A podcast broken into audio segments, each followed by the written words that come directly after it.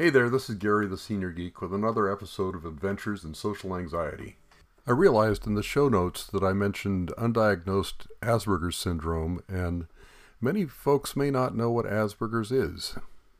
So this is going to be more of an educational episode than a story of my life episode. Wait, wait, come back! It'll be fine, I promise. I'm going to take some time to talk about Asperger's and how I think it has affected my life. I've never been officially diagnosed with Asperger's, but I've been told by a family therapist that I have a lot of Aspie characteristics. Asperger's syndrome is named after an Aust- Austrian pediatrician, Hans Asperger, who did most of his work under the Third Reich in the 1940s. He was also a eugenicist, so I doubt his work was very popular in post World War II America. First time I ever heard of Asperger's syndrome was about 12 years ago. Amanda, my daughter, had been struggling in school and did not fit in very well. None of the doctors covered by our insurance could give us a definite diagnosis, so we paid out of pocket for a neuropsychologist to examine her and give her some tests. The diagnosis was Asperger's.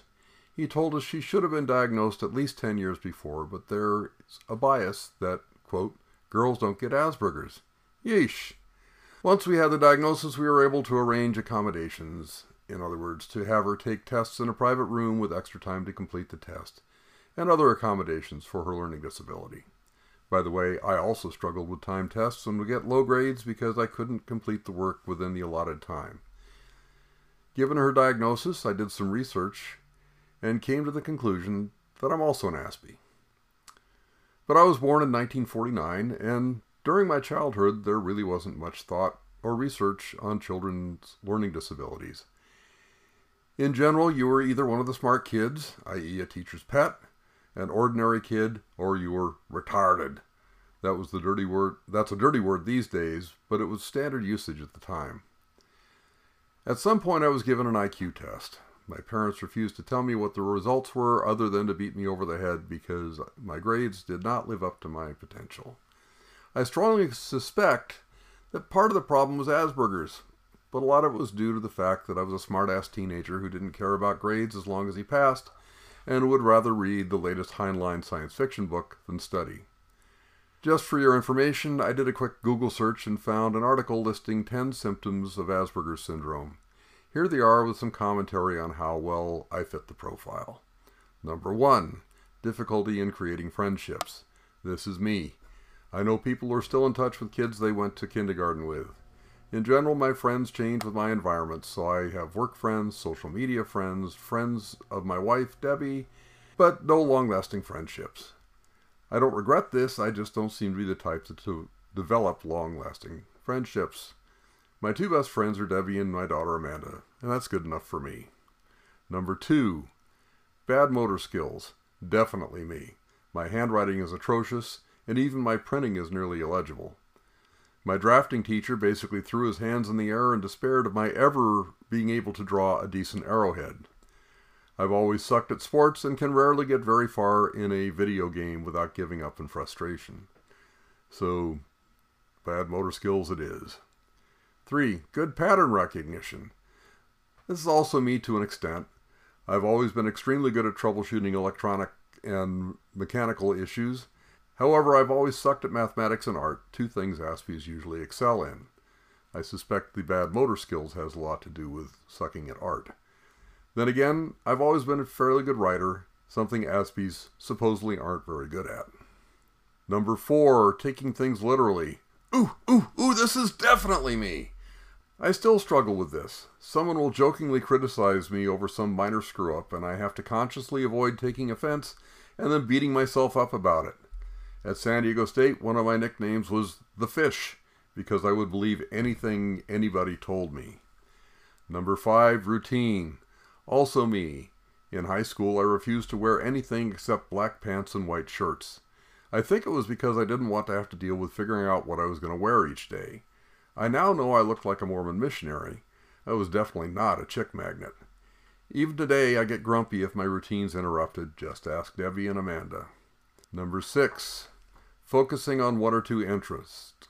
Again, me. In high school, I was pretty much only interested in reading science fiction.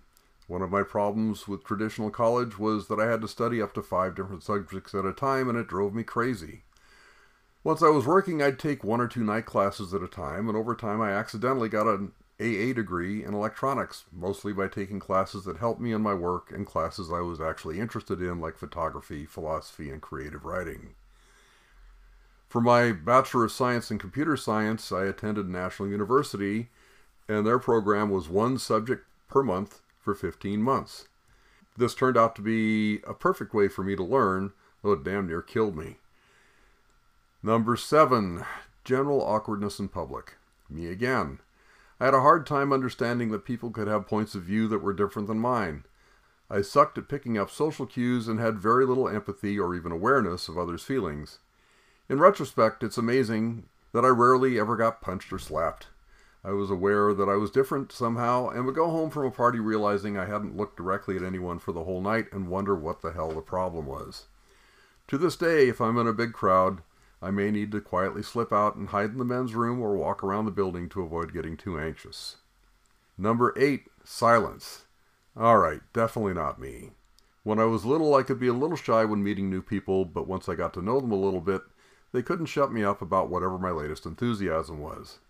There is still a little, or maybe even a lot of this going on today. Number nine, difficulty empathizing. Yep, I definitely had problems empathizing with other people. My general attitude used to be get over it or get out of my face. See symptom number seven, general awkwardness in public. Number 10, difficulty making eye contact. I still struggle with this today. Deb and I had a small tiff a week ago, and when I finished apologizing to her, because I was definitely wrong, I later realized I hadn't looked at her all the time I was apologizing. I talked to the fireplace instead. When I commented on this later, she said she hadn't even noticed. Then again, we're coming up on our 39th wedding anniversary, so she's pretty used to me. I'll put the link to the Asperger's symptoms page in the show notes. So that's it for the educational episode. Next week, I'll continue the story of my life from a social anxiety point of view. I have lots more stories to tell, but they'll have to wait for another podcast if anyone's interested. Please let me know. Hey there. I'd like to ask a little favor. If you like this podcast, please give it a five star rating on whatever app or site you use to listen to it. This will help to get it out there to more people. You can follow me on Instagram, Twitter, and or Facebook.